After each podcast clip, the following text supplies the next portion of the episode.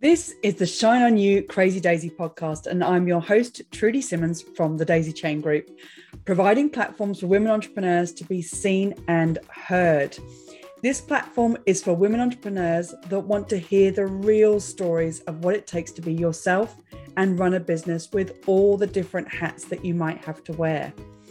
These are the stories of the tenacious, the rebellious, and the resilient women that are working towards the future that they want to build for themselves and their families.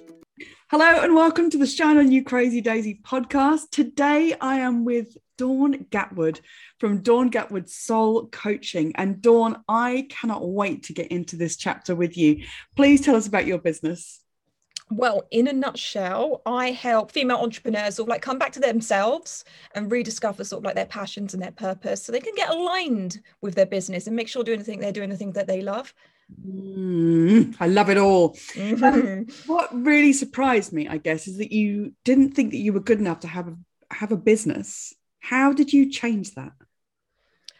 I think through a lot of personal development work it's mm-hmm. key. You know really working through sort of like my mindset blocks and making sure i'm not listening you know to other people because everyone's got an opinion haven't they? You know sometimes not so great sometimes encouraging but sometimes it can be discouraging. So it's learning to come back to myself and like empowering myself to follow my own calling rather than like you know doing what other people tell me to do.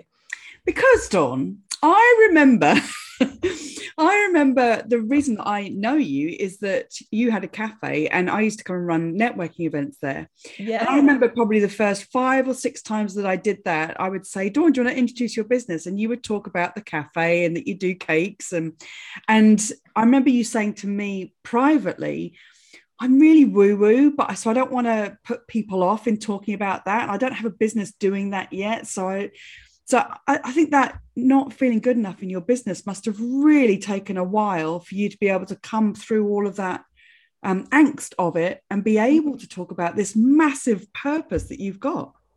Yeah, and that wasn't so long ago. It was only a few years. It's yeah. like reflecting back, it's like, wow, you know, I have come a long way. Um, that's all, yeah, definitely. It was just owning it. I think in business, especially, we've all got little quirks and things. And rather than just try and, you know, do the same as everyone else, is owning those weird qualities we have and just like really claiming it because, you know, there's always someone out there for you your whole person I, I, mean i could talk to you for hours but your whole personality came out when you were able to talk about this and what, what i also loved reading in your chapter is that you weren't doing what you wanted and you were living for others mm-hmm. what made you reassess all of that i think it was a few years into the business after we'd moved with our you know with my first daughter i think i miscarried mm. um, and I think from then it was very subtle. I mean, obviously it was, you know, a horrible situation to go through, but then it was like a slow realization that like what am I doing? I wasn't able to take the time off for myself and it felt like I couldn't grieve for myself. And, you know, I was expected to just jump back in and carry on, you know, being happy, smiley to the customers. And I didn't want to do that. Um, and just missing out because I was working in the business and my partner then was the one at home with the kids. And I was just like, I kept hearing all these things about what they were up to. And I'm like, I'm missing out on that. Mm. I don't want to be doing this. What, what do I want to be doing? Crikey. Mm. Um, so did, is that the thing that then changed on the 31st December 2016? What what happened on that date? Oh, that year was a messy year. it was a messy year. You know, they say there's those moments that define yeah. you and you just really got hit rock bottom. I mean, I mean, I'd split up with my partner then. I'd had three kids by then, you know, and I think recently, the month before, I'd had my second miscarriage. Um, and I was drinking really heavily. And I think that moment hit me like I wasn't even aware. And so I started blaming myself, like, I'm drinking, you know, did I cause this? Um, and it's New Year's Eve, everyone goes out with their friends partying. I didn't have any friends, I was literally alone. And I think it was that moment of just, I really just surrendered and gave up. I was like on my knees, like, someone help me. And, you know, it did which is good. What what happened? What did you do? Did you wait I, first January and change everything? What did you I had a couple of bottles of prosecco. I was drinking out of the bottle, you know, classy. you know, waiting up to watch the fireworks on the TV because I thought at least I need to see the new year in. I mean, I'm really lonely, but you know, at least I can share in everyone else's um, joy. Mm. And I got a piece of paper. I don't even know what done it. It was like I went on autopilot and I wrote on this piece of paper, you know, universe, please help me. I just want to be happy. Mm. And I lit a candle and I like burnt this piece of paper, and it was like this is I'm so drunk, I'm doing something really weird. It's like candle magic, you know, looking back, it was candle magic. If know, I can just say here, please note, people listening, do not drink two bottles of prosecco and then play with fire. No, no don't do that. Don't do that. but there is an outcome. So. there is an outcome. Yeah, for me, it might not be the same for everyone else. So yeah, be sensible with fire. so how far from that day to you mm-hmm. feeling like this, but having this business was it a couple of years? Yeah. Well, the New Year's Day, the next day, I think I started to feel it was within the week I was really ill mm. and I was forced to like leave the shop and I was like bedridden for like six weeks because I was that ill. Um, it was by April, by April, March, April, I was doing tarot readings online. You know, I didn't waste any time. I just dived into it and I was doing anything and everything that I loved. And I was like finding new things and I'm, I'm going to do this now. And just, you know, playing around and experimenting with the things that I found fascinating. And I just fell into different areas. And now I've brought it all together into something that makes sense to me. And what is that? It's working with, I mean, I still work with the cards, I work with astrology, I work with, you know, the moon cycles, and I take women through like this sort of journey of self discovery so they can tap back into themselves and their souls and work out what it is they want to do and how they want to bring their magic to the world. I have to tell you this, and I'm sure that I've told you this before, but uh, when you first changed over, I, I, was so happy to see you out in the world and and doing what you loved. And you were offering, uh, I think it was a 12 month reading at that point. So I did that with you.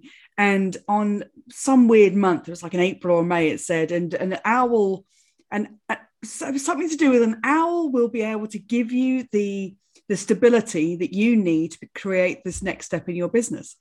And I'm reading that thinking, as we all do, yeah, okay, an owl, really. and then I moved into Owl Cottage.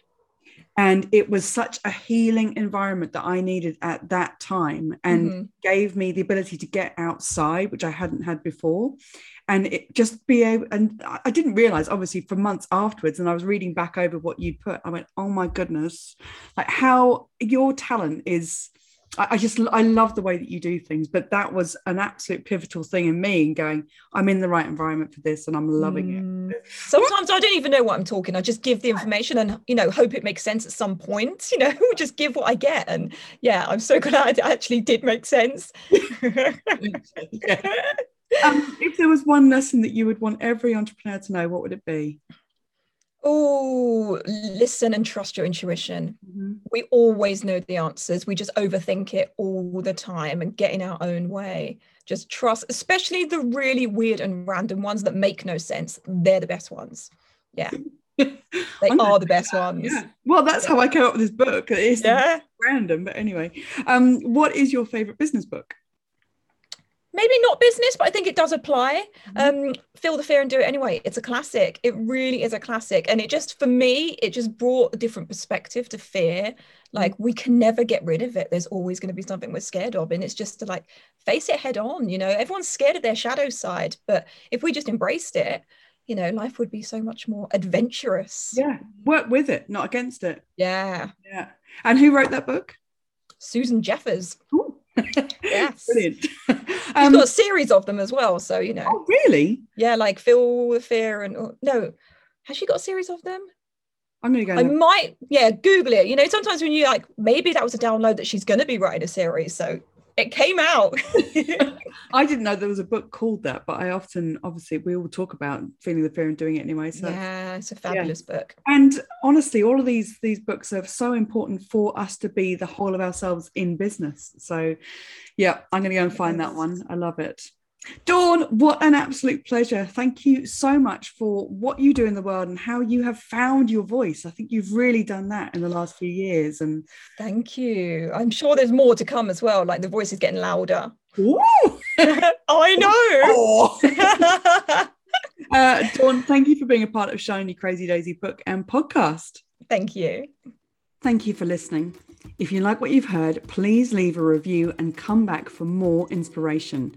And if you're ready for more motivation, please go to my website and buy the Shine On You Crazy Daisy series of books with inspirational and motivating stories from businesswomen around the world. But wait, there's more.